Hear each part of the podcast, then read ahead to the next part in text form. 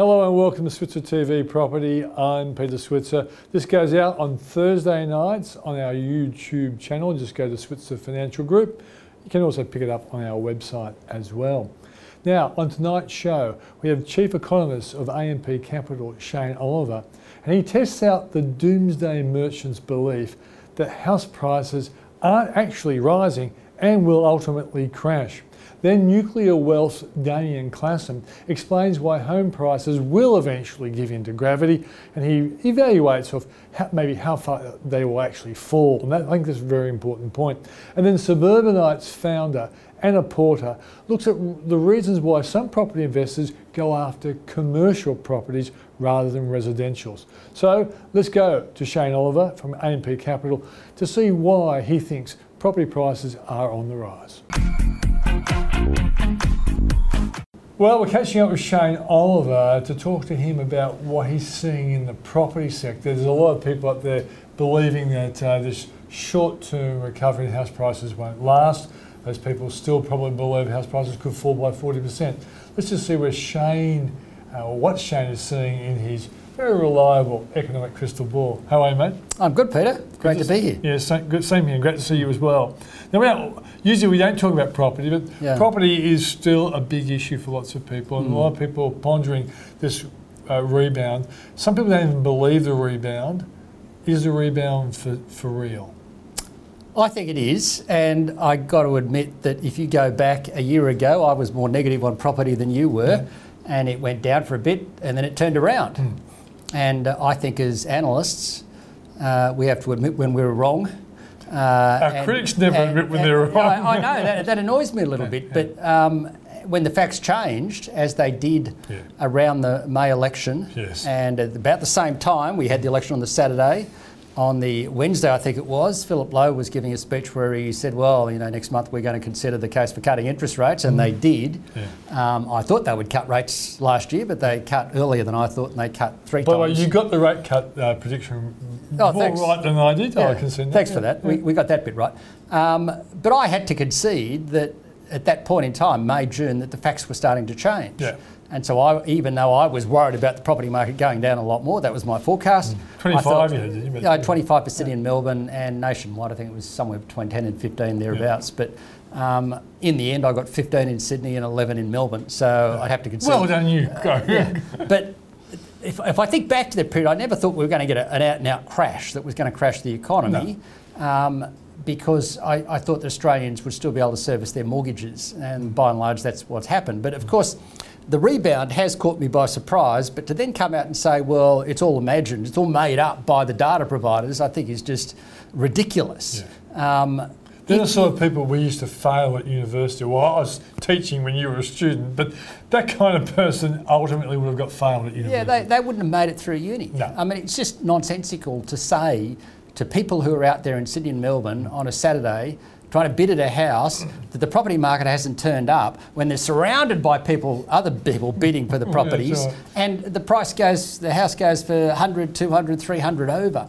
Mm. Um, so if you look at the evidence here, it's panned out the way property recoveries often pan out. Mm. You know, if you buyers start getting in there at the low low point, auction clearance rates start going up.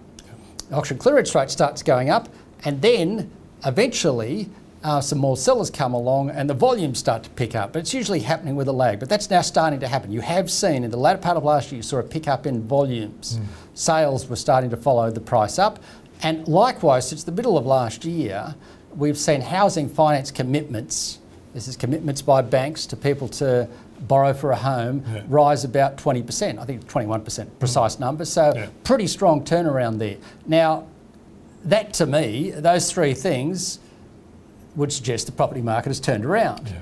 And then when you look at the house price data put together by both Domain and CoreLogic, and don't forget these organisations spend a lot of money collecting this data. If they were making it all up, it's a very expensive operation just to make some data up. Sure. So they go out there and collect the data. Nothing's foolproof. There's always errors there, um, but it gives you a pretty good guide. Yeah. And then it, later on, it's backed up by the ABS data, which has come out. It's also pointed to a turnaround. So whether you like it or not, yeah. Um, the reality is, we have to be objective here, the property market has turned up.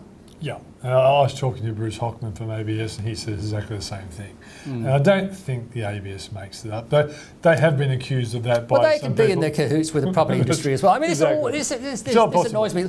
I, I was reporting this data when it went down and analysing and what have you, and no one said in the property industry, "Oh, you're an idiot, Shane." Yeah. Um, but when I And the reported, Doomsday that it's- Merchants were saying you were lying. yeah, they say, "Oh, great, You're it's all right, going down. You're on. right." But now it's going up. You're lying now, you're a spruiker. yeah, yeah, just a property spruiker. I mean, Okay. just crazy. Okay, let's go to the next step. Okay, let's Hmm. accept house prices are coming back. We've got the bushfire effect, we've got the coronavirus, and I know you've downgraded your growth for the first quarter of this year. Is that, is Yeah, that fair, yeah, fair s- yeah. uh, call? But you think there'll be a rebound in the second half? That's Uh, right. I think uh, there will be a rebound. Now, now we've got to be um, realistic here. When a bushfire comes along, when a natural disaster comes along, you often get a bit of a hit to the economy. We saw that with Cyclone Yasi. That was the last time this happened in a big way. Back in, I think, March 2011. That's when the banana crop was wiped out and a few mines got flooded. The economy went backwards. Doomsters came out and said, oh, this is the recession we're going to have. Yeah. And of course, uh, then you get the rebound in the next quarter. And I think we'll probably see that this time around. Yeah. There is a little bit of uncertainty as to what's happening with coronavirus, and you can question the numbers coming out of China, but the evidence would suggest that, fingers crossed anyway, assuming the data is roughly right, that it may be, we've seen the peak in the number of new cases on a daily basis, even though the number of absolute cases is still rising. So that could be a positive sign that sometime in the next few months, the travel bounds might be lifted and China will start to return to normal. So mm. that would give me a little bit of confidence that we'll we'll see growth return hmm. in the subsequent quarters and pick up as we go through the year. A whole bunch of things will help growth in the economy. Hmm. Uh, obviously, interest rates are down. A lot of people say, well, that's not going to help anybody. I think the reality is that it has. Otherwise, you wouldn't have seen that pick up in the property market. But the pickup in the property market will make those who were feeling a bit negative a year ago when prices were coming down, now they might feel a little bit more positive. Hmm. And some of those people have been paying down their debt a little bit faster than they otherwise would have, might think at some point through the next six, 12 months, oh, well, maybe I'll spend some extra money. So that will help. Time for a holiday in China. Time for a holiday in China or in, The Gold Coast. in maybe. Eden or wherever it is Yeah, uh, to help yeah. the uh, areas affected by bushfires. Yeah. But um, th- then you've got booming infrastructure spending. Mining investment looks to me like it's bottoming, gradually starting to pick up. We've still got a very low Australian dollar that ultimately will help um, our exports. Hmm. And of course, in China, they're, they're uh, priming their economy to Yeah. try and offset the coronavirus, which means that when the rebound comes, it's probably going to be a fairly strong bounce. Hmm. So, all of those things suggest to me that growth will pick up as we go through the year. Then you have a debate as to whether it's going to be as strong as the Reserve Bank suggests. Probably, I think it'll be a little bit weaker. Um, but, I, but I do think that we're not going to go plunging into recession. I do think growth will pick up. May budget and what Josh Frydenberg decides to spend, I guess that's going to be important to your predictions as well. It will. It will have a huge impact. If he announces some decent fiscal stimulus, which I think is what we probably need for Australia at present, uh, our public finances are in far better shape than most other countries around the world, so we can afford to loosen the purse strings a little bit with growth being weak as it has been lately. Um, and I would, to be honest, I'd prefer that to more interest rate cuts. Um, so if we get a bit of that in the in the May budget, that will be a good sign, I think uh, provide a bit of a boost to the economy. And then, of course, if you get some more interest rate cuts from the Reserve Bank, you and I can disagree on that one, but maybe we might get one or two more rate cuts from the RBA, then I think that just adds to confidence that growth will pick up. Okay, let, us be fair to doomsday merchants because I am a, an objective commentator. If we do go into a serious economic um, slowdown, even a recession, would you then expect house prices to resume their fall? Yes, I think if we go, I mean, the two things that have always worried me, and this is, I guess, where I parted company with the doomsdays. You, know, you can sort of you can recognise that Australian housing is very expensive. That has gone hand in hand with a big rise in debt, hmm. and then you sort of think to yourself, okay, that's very interesting, and not so good. It's not ideal for young Australians trying to get into the property market. But what will cause it to crash? Mm. What will cause it cause a 40% collapse in property prices? And I always struggle to, struggle to find the trigger there mm. unless you get a recession or much higher interest rates. And unemployment going to 10 Yeah, unemployment going to 10 and then people can't service their loans, Yeah. or interest rates, mortgage rates going to 10 and people can't service their loans. Yeah. But in the absence of those things, it's hard to see that happening. So the answer to the question is yes, if the economy goes in recession, prices will resume their downswing. But I just don't see us going to recession. Um, one area where uh, some doomsday merchants um, will um, look for the seed that will grow into a house price collapse is, Mm. is the level of, of debt right around the world and the Yeah. shakiness of financial institutions. A, does it bother you the shakiness of financial institutions, or do you think that the like the Mm. international monitors on big banks and all that sort of stuff is uh, good enough for you to sleep at night? It's good enough for me to sleep at night. That's the, the short answer to this question. Yeah. The monitoring of uh, banks these days is actually a lot tougher than it was back in 2007 prior to the GFC. That's so it's actually good, that's good to hear. it's actually toughened. Uh, it's point number one. Point number two is that debt relative to people's income has been rising ever since debt was invented. it's, it's, it's not near. The graph always goes up like this. Uh, there's a few wiggles where it goes up and down, but the general trend has been up. Second, uh, thirdly, uh, private debt generally around the world, particularly in advanced countries like the US, Europe, and even Australia, hasn't really gone up much as a ratio of incomes since the GFC Okay. most of the debt increase has actually been in public debt, which is a different kettle of fish. Because if you're a government, you control something that everyone knows about called a printing press. Yeah. And if you run into trouble servicing your loans, then you can print more money. A private company can't do that, a household can't do that. So you've got to allow that that rise in debt to GDP ratios that has occurred post the GFC has been mainly public debt. And uh, right now, governments are still having no trouble servicing their debt because interest rates are low. And if they do have any trouble, it's not the same as with a corporation. They can, unless they're a Greece, they can print money to service those loans.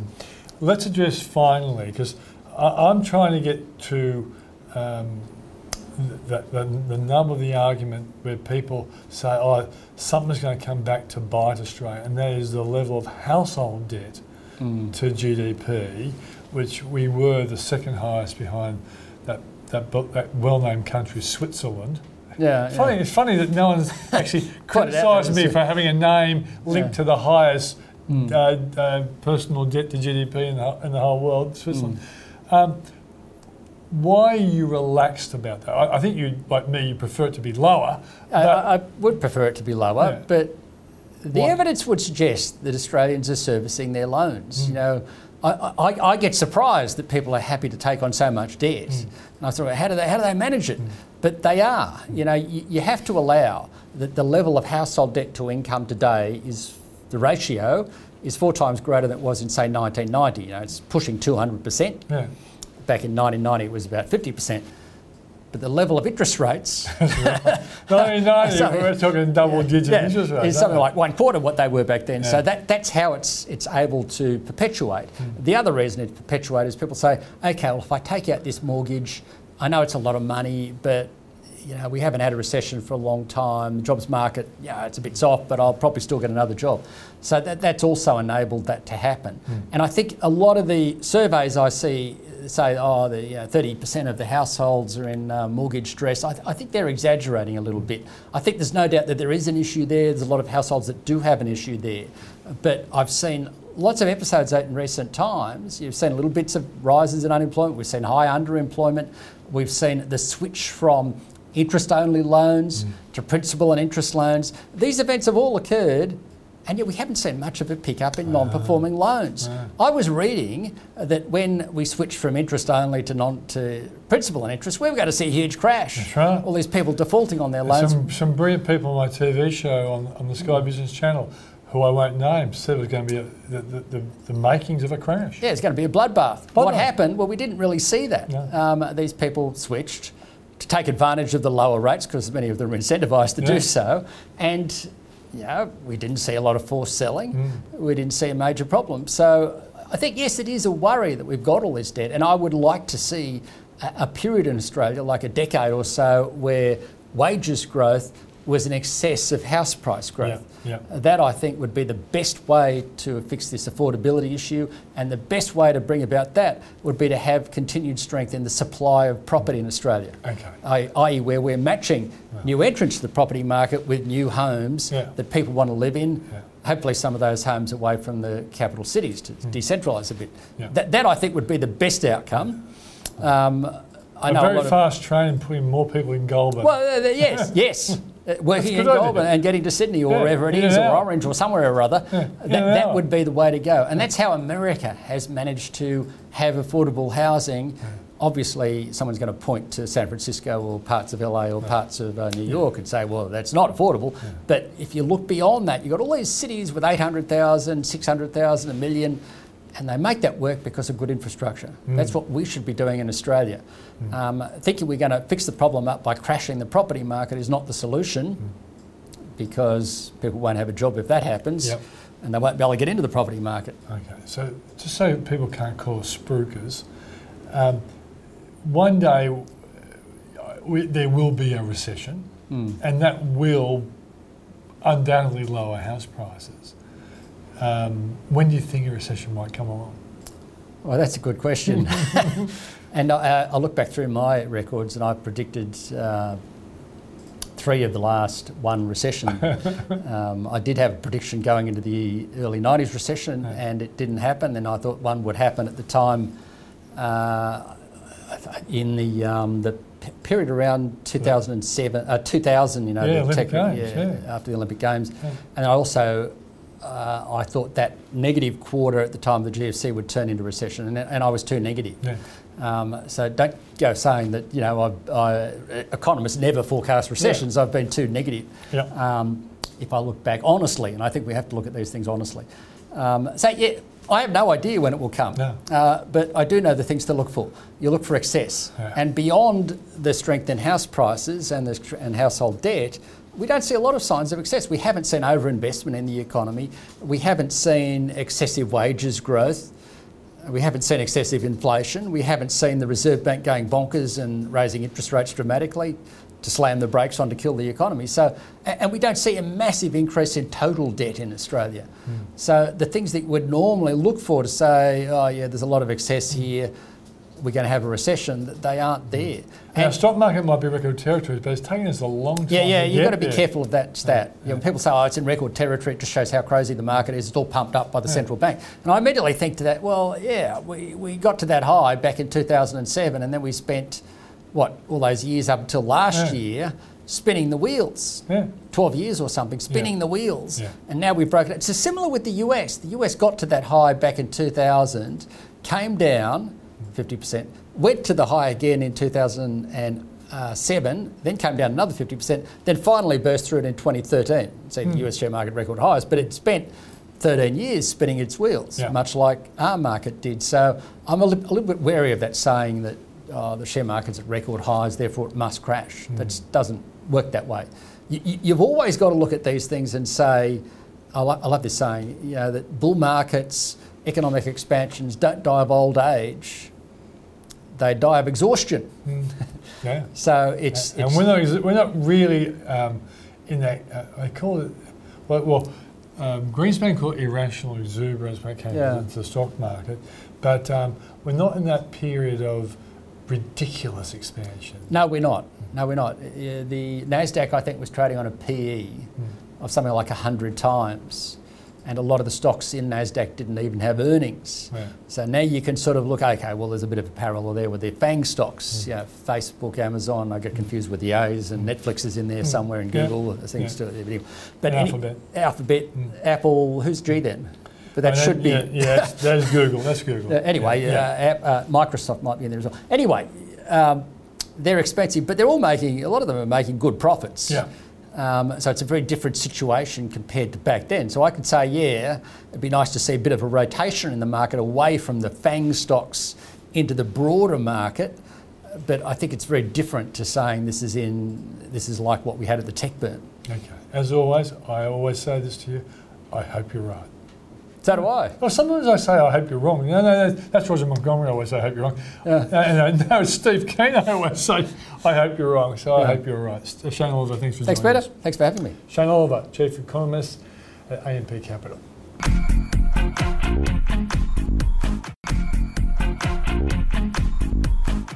Well, a story which captured the imagination of uh, many of the people out there who see property as a doomsday scenario was written by Damien Klassen from Nucleus Wealth.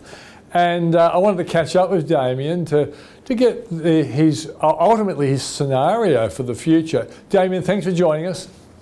Thanks a lot, Peter, for having us. Okay, so um, in particular, I often get picked up by the doomsday scenario people out there who think I'm far too positive on property when I'm not. And I just feel as though property goes up in cycles and it goes down. And I think you, you captured that. You looked at basically posed the question what's going to happen to prices over the next five or 10 year uh, period. And when you compare what, what prices might do to what happens to income, the, the scenario is not really positive. No, and I think um, I think the, the key message I had, I guess, in a, in a nutshell, was that a lot of the issues come about from saying if you're going to borrow a lot of money on property, and so um, I looked at sort of three sort of scenarios. One where we're in a, a what I call a purgatory, which is basically sitting where we are today, very low growth, interest rates stay low, uh, and just everything sort of not going uh, not going very far um, a, a, boom case and, and, and, a bust case. Yeah. And even sitting in purgatory, property itself actually does go up. Um, not very much, but it goes up a very little bit. The issue is if you've borrowed a lot of money and you've borrowed it at, and even if paying so four, um, four and a half percent in, in terms of interest, uh, it actually ends up being a losing situation for, for investors, especially when you consider that it's it's sort of a bit of a I call it a 10% round trip just to get into the property and then back out of the property. So you need to make 10% just to just to break even on, on your entry and exit costs. And so that's where I'm coming from is not not so much a, a I guess there is a bear case in in certainly there and, and the downside's quite pronounced. But I guess where I'm coming to from the, from this article is even if you start painting some quite positive pictures, uh, on the upside you end up with interest rates rising and that sort of capping property prices. Mm. Are you doing it from the point of view of someone who's trying to build his or her wealth either from investing in property or investing in stocks or other assets? Or are you trying to uh, put together that group of people as well as someone who might be buying a home? And the, the deal for that sort of person often isn't really a capital gain one. It's first and foremost where I want to live and I really hope I get capital gain along the way. And maybe if I don't get in five or 10 years' time, I might get in 20 or 30 when I decide to retire. So, how have you accommodated all those multiple types of people? Yeah, sure. I've, and so, what I've tried to do, we've created the calculator that sort of tries to, to do some property forecasting first and then divert you away to say, okay, are you looking at a rent versus buy situation or are you looking at a, an investment versus, say, a shares? Because you're right, and, and there's all there's so many um, so many other factors when it comes into um, to buying a property to, to live in for yourself. You know, and I often say, you know, I'm, I'm very much um, in in terms of splitting into, into saying there's there should be you should look very differently as an investor to a to a homeowner, yeah. and and there might be cases where you're saying, you know, it's even losing a little bit of money on, on a property might be much cheaper than getting a divorce. So you know, there's there, there's those cases where you know lifestyle is important and, and, and that's part of what I was trying to do is like I started this from saying, um, I actually had somebody come to me, um, you know, a friend of mine saying, look, they're looking at buying and they wanted to look at renting versus buying. And, and they'd looked at some online calculators and they were telling them to buy. And I sort of thought that sounds funny because they're looking at inner city Melbourne and, and they were renting for about $800 a week and the property prices are somewhere between 1.6 and $2 million in that area. And I thought that that sounds strange that it would tell you to buy. And so so I took the calculator and then I said, okay, well, what happens if he wasn't paying eight hundred dollars a week? What happens if he's paying four hundred dollars a week? And the property calculator said buy. And I thought that sounds a bit weird. What happens if he's paying a dollar a week? And the property calculator said he should be buying. and the reason why is because a lot of these calculators have basically built into it property prices are going to go up by 7 to 10% per annum. And so if you're going to buy a $1.6 million property, you're making 160 grand a year, regardless. And so, you know, and so it doesn't matter about the cost. Whereas, um, and so that was where I started by saying, well, what are the limits on property? And I do think there's um, the two main limits people should be uh, worried about is, is one is the the relative cost of mortgages to rent, and this is probably my key one, um, because what I'm saying for that is that if it's going to cost somebody twice as much to have a mortgage as what it is to rent, and the stats sort of show this in Sydney and Melbourne in particular uh, over time, is that once it reaches that level, people stop buying and they start they start coming down to rent, or or you see interest rates cut, and that's usually the way we've got out of that over the last few years. Is it reaches those peak levels, and then interest rates get cut, and so the cost of your mortgage to rent um, comes down. Yeah. So, then you get to the stage of saying, are we out of interest rate cuts? Or we've got another 75 basis points to go. And so, yeah, sorry, good question. No, no. So, so in a sense, as I listen to you and I think about, you know, you're talking about your friend in Port Melbourne, and I think of places like Paddington and Sydney. Um, they, they, in a sense, they become like big blue chip stocks that don't really have massive capital gain. They'll, over time, they'll have increasingly slower and slower capital gain, and they could become a reasonable uh, dividend play or rent play in terms of dollars, but not in terms of percentage yields. Yeah. So okay. So so I guess there's unpacking a few different things there. One is if you're looking at it as um, should I be renting or should I be buying in a similar house? There's obviously lots of issues behind that, but if you can rent for half the price as what um, as what it's going to cost you to have a mortgage, you need to question about you know should I be doing that and and and where's the limit? So is it if the if the limit isn't two times, is it three times or four times or five times? Um, and, and, so I guess I'm, I'm positing there there is a limit, and it seems as if in Sydney and Melbourne that sort of double double the cost seems to be about that limit. Mm. And given we don't have rate right any more rate cuts, or sort of sorry, not anymore, we've got sort of two or maybe three rate cuts left. There's very little um, that that mortgage cost is going to do from here on. So now you have to hope for rental growth to get you the the the capital gain if you're going to get it. Yeah. And, and, if you're going to, getting a yield, you know, you, we've, we've sort of tried to map out all the different costs and especially when you start looking at um, you know the cost of repairs and, and those other factors, is is uh, a lot of houses are buying on pretty close to to, to no yield. Um, and once you add a um, once you add a mortgage or anything like that, then you you're quickly into into losing money on that. Mm. So as an investor, um, you know if you're happy to lose money at the moment because you think you're going to get a capital gain, I'm saying well you need to get more than a four percent per annum capital gain to, to to just to pay for your interest costs. Yeah. And, and I'm, you know, I'm not seeing that in, in the scenarios I'm doing, unless you got a big growth in wages, a big growth in um, uh, uh, rents, but you didn't see interest rates rise. If that scenario happens, and that's it's a possible scenario. I don't think it's a likely one, but it is a possible one. Then you can see some, you can certainly see some gains. But I guess where I'm, where I'm coming from is, I think at this end of the cycle, having too much debt is the biggest issue you need to face yeah. in, in the housing market.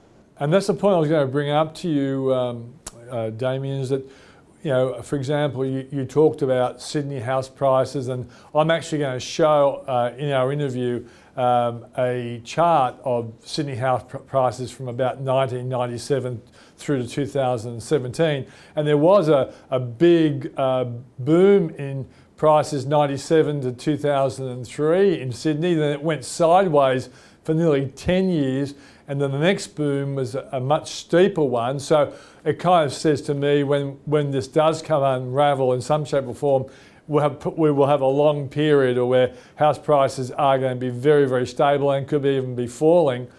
But, but I, I, as I was watching or looking at the chart, I thought to myself, well, hang on, maybe people like Damien and myself can be a little bit biased by the fact that we, you know, we often talk about Port Melbourne and Prahran and Paddington and places like that. What are prices doing out of Melbourne, out of Sydney? And I looked at Penrith. You can buy a place, you know, average price is there about 600,000. Campbelltown, 600,000. Um, uh, let me give some other suburbs in Melbourne like Boronia, that's uh, 680k. Tugun and on the Gold Coast, 699. Um, uh, Caboolture in Brisbane, 349. So those sorts of places the prices and therefore the, the level of debt is not as scary as it is for the, the trendies who all want to live around the CBD. So the, the kind of negative scenario is probably more scary for those who chase the valuable properties around the CBDs. But people out west and other places outside uh, the city aren't going to be in such a scary scenario, are they? Well, Maybe, maybe. I guess it depends on what your income. I guess there's a question about saying if you've bought that, but your income's uh, a third of the person who's buying the million dollar, um, you know, terrace in, in Paddington or two million dollar terrace in Paddington, I guess. Then there's um, I, guess, I guess there's a, there's an issue about the levels there, but but also I think you, you'll tend to find if you look at some of that um, some of the historical data for that for that same period, where you can say that yes, the median price went sideways for 10 years in Sydney, but you you found some of the outer suburbs actually actually were falling more, and some of the inner, inner suburbs had, had held up a little bit better.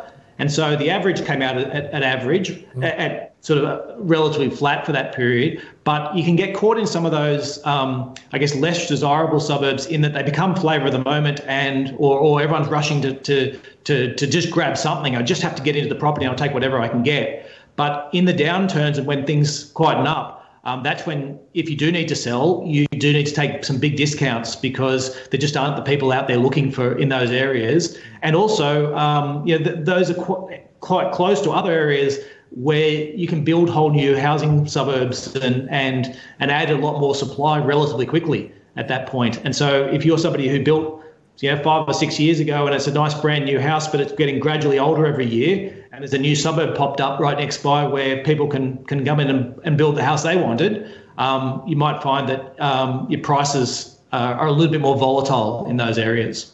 But I, but I guess you know um, um I, I, there were times when I, I wouldn't have known whether, whether, my house price had fallen or had uh, increased. Um, a lot of people, as long as they don't lose their job, and they can keep servicing their debt, the, the scenarios that we're talking about aren't going to be scary. The people who are vulnerable, too much debt, um, they lose their job, and all that sort of stuff. When you see scenarios out there, um, Damien, predicting a 40% ha- fall in house prices, particularly nationally, what, what, do you say to that? Do you think that 40% is, ex- is beyond the pale?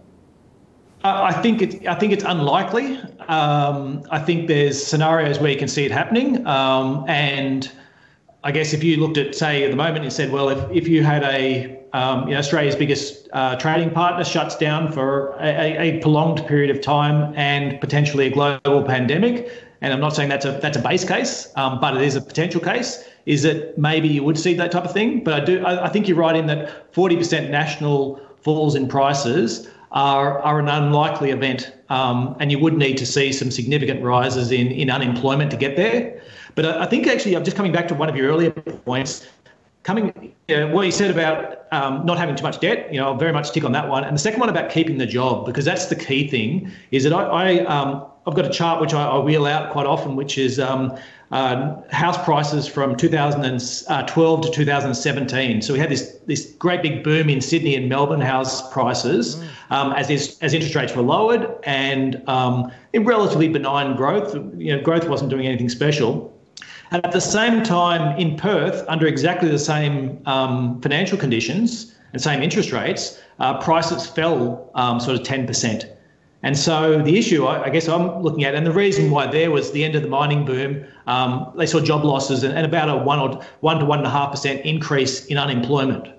And so I guess that's what I'm saying is uh, unemployment is extremely important to this whole scenario, regardless of how you do it. Is if you do see a, a significant tick up in, in unemployment in Australia, then um, job loss and property prices, I think, will will at best go sideways, and certainly in a, in a number of areas will be going backwards, um, similar to what we um, saw in Perth over that same sort of boom time conditions in Sydney, Sydney, Melbourne, and, and bust time conditions in Perth. Yeah, Damien, thanks for joining us on the program. Yeah, appreciate it. Thanks a lot. And that's Damien Klassen from Nucleus Wealth, and uh, we'll put a link up to his uh, story if you want to read that.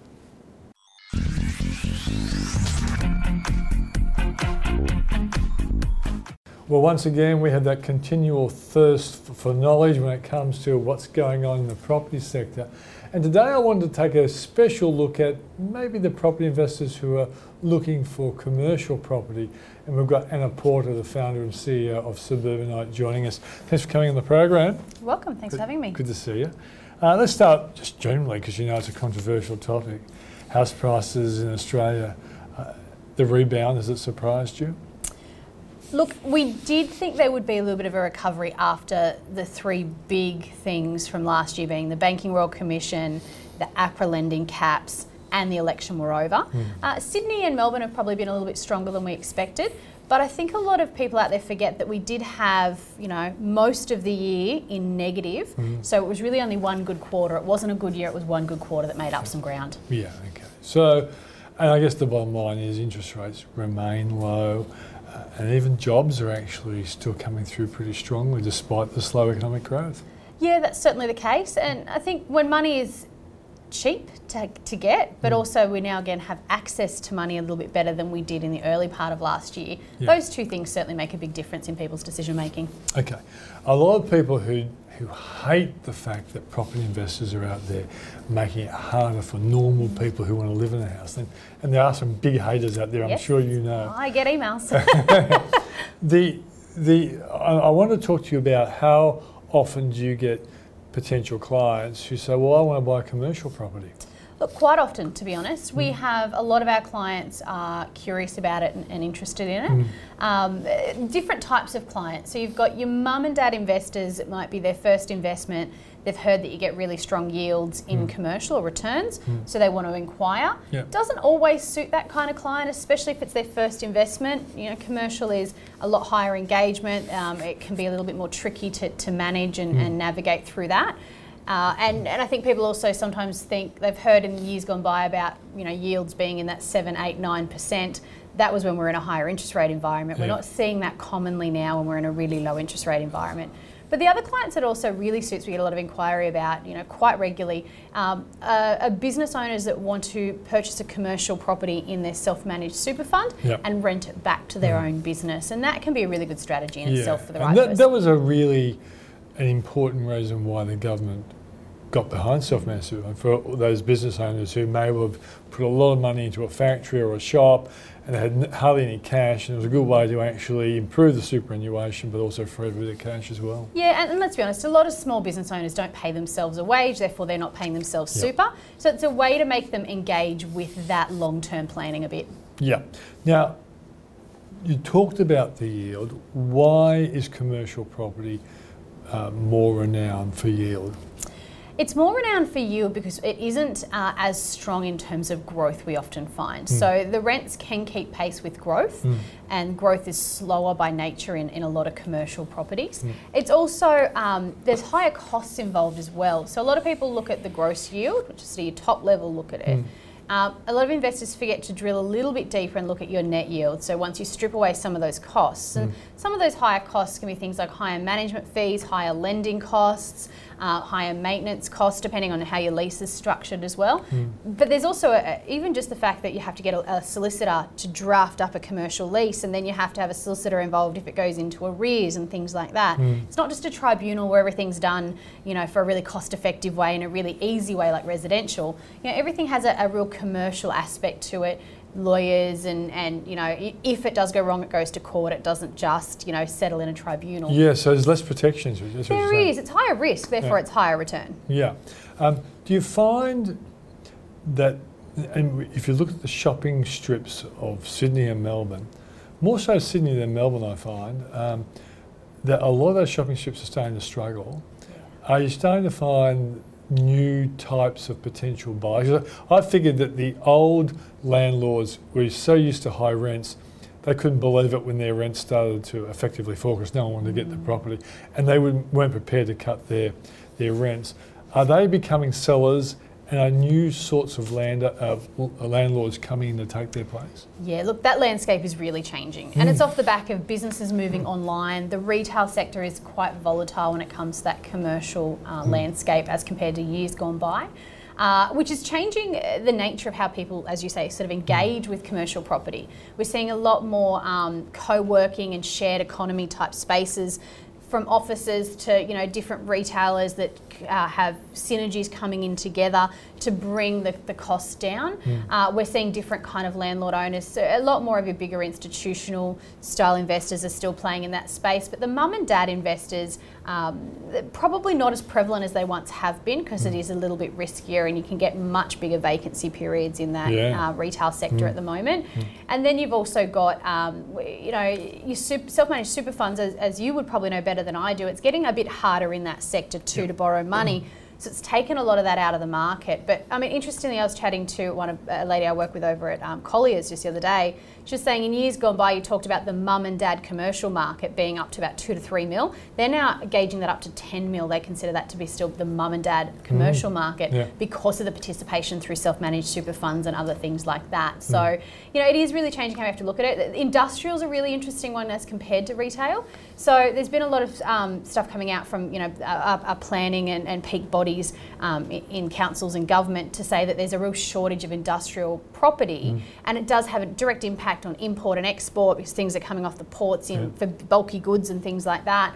Um, so they're really getting strict on looking at alternate uses and rezoning. They're just not rezoning anything out of industrial because there is a shortage. There's a identified a future shortage. Yeah. So it's creating potential premiums and really strong rents and returns and demand in that sector. Mm. Yeah. So that can be a good place to And play. because of the online world, the demand for warehousing has increased the it demand for has industrial. increased. And things like mechanics businesses, you're not taking them online. You know what I hmm. mean? Not to the extent we can do the work online. Yeah. So there's still a need for that, whereas retail's really shifted. I think there's some trenders who'd love to steal some of these mechanics warehouses for like a New York apartment. Yeah.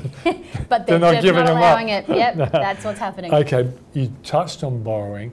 Are the borrowing costs for someone who wants to own a commercial generally higher? Generally, yes. So I don't sit in the lending side, but we do see a lot of lending structures. And there's a couple of things that, that people have to be aware of. You can't typically borrow as higher loan to value ratio. So whereas in a residential um, purchase, you might be able to borrow 90% with some lenders' mortgage insurance implications, but maybe 90% with a lot of lenders.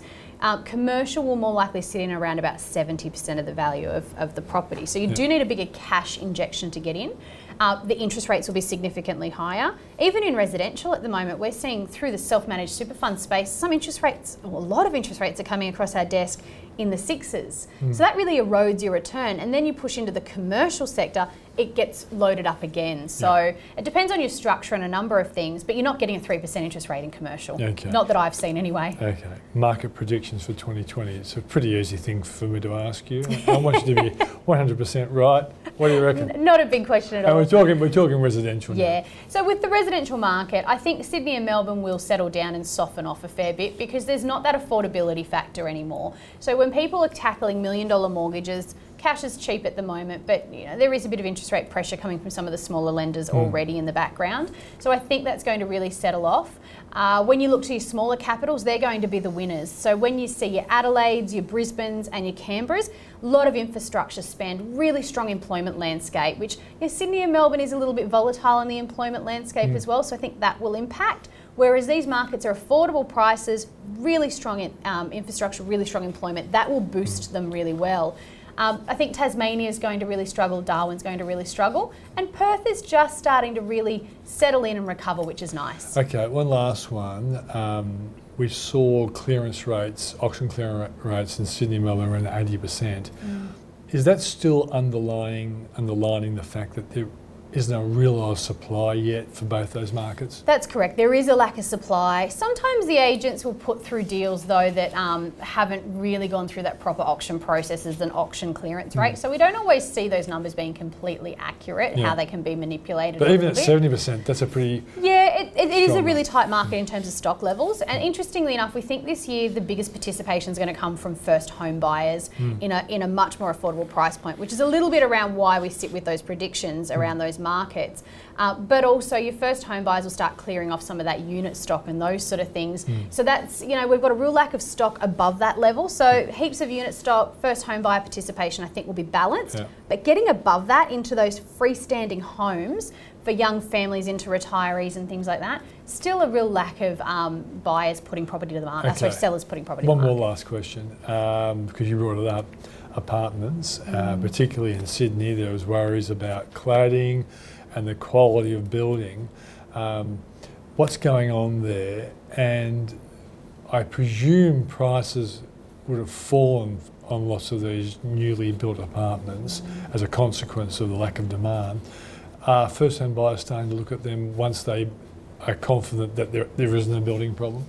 First home buyers are looking at them because they're affordable. Yeah. Uh, first home buyers, I think, sometimes can be a little bit naive in the thinking that it won't happen to me, Hmm. uh, whereas sometimes older participants in the market have seen it before and a little bit more cautious. First home buyers can be a little bit eager and rush into things. Gee, we, we were a bit like that. Well, certainly were. That's a fair statement. So I think it's a real, um, it's really important they do their due diligence and look for maybe buildings that have had a little bit of wear and tear and been lived in. Yeah. But there's certainly supply issues. It's a systemic issue that goes all the way back through the certification processes and back through that, that and it will have to be dealt with. Uh, but it has to be dealt with at, at a sort of um, systems and processes level, not just the developers at the other end having the battles that they're having at the moment. It, Okay. It's beyond that now and uh, what's your website? Uh, www. like all of them, suburbanite.com.au. That's Anna Porter from Suburbanite.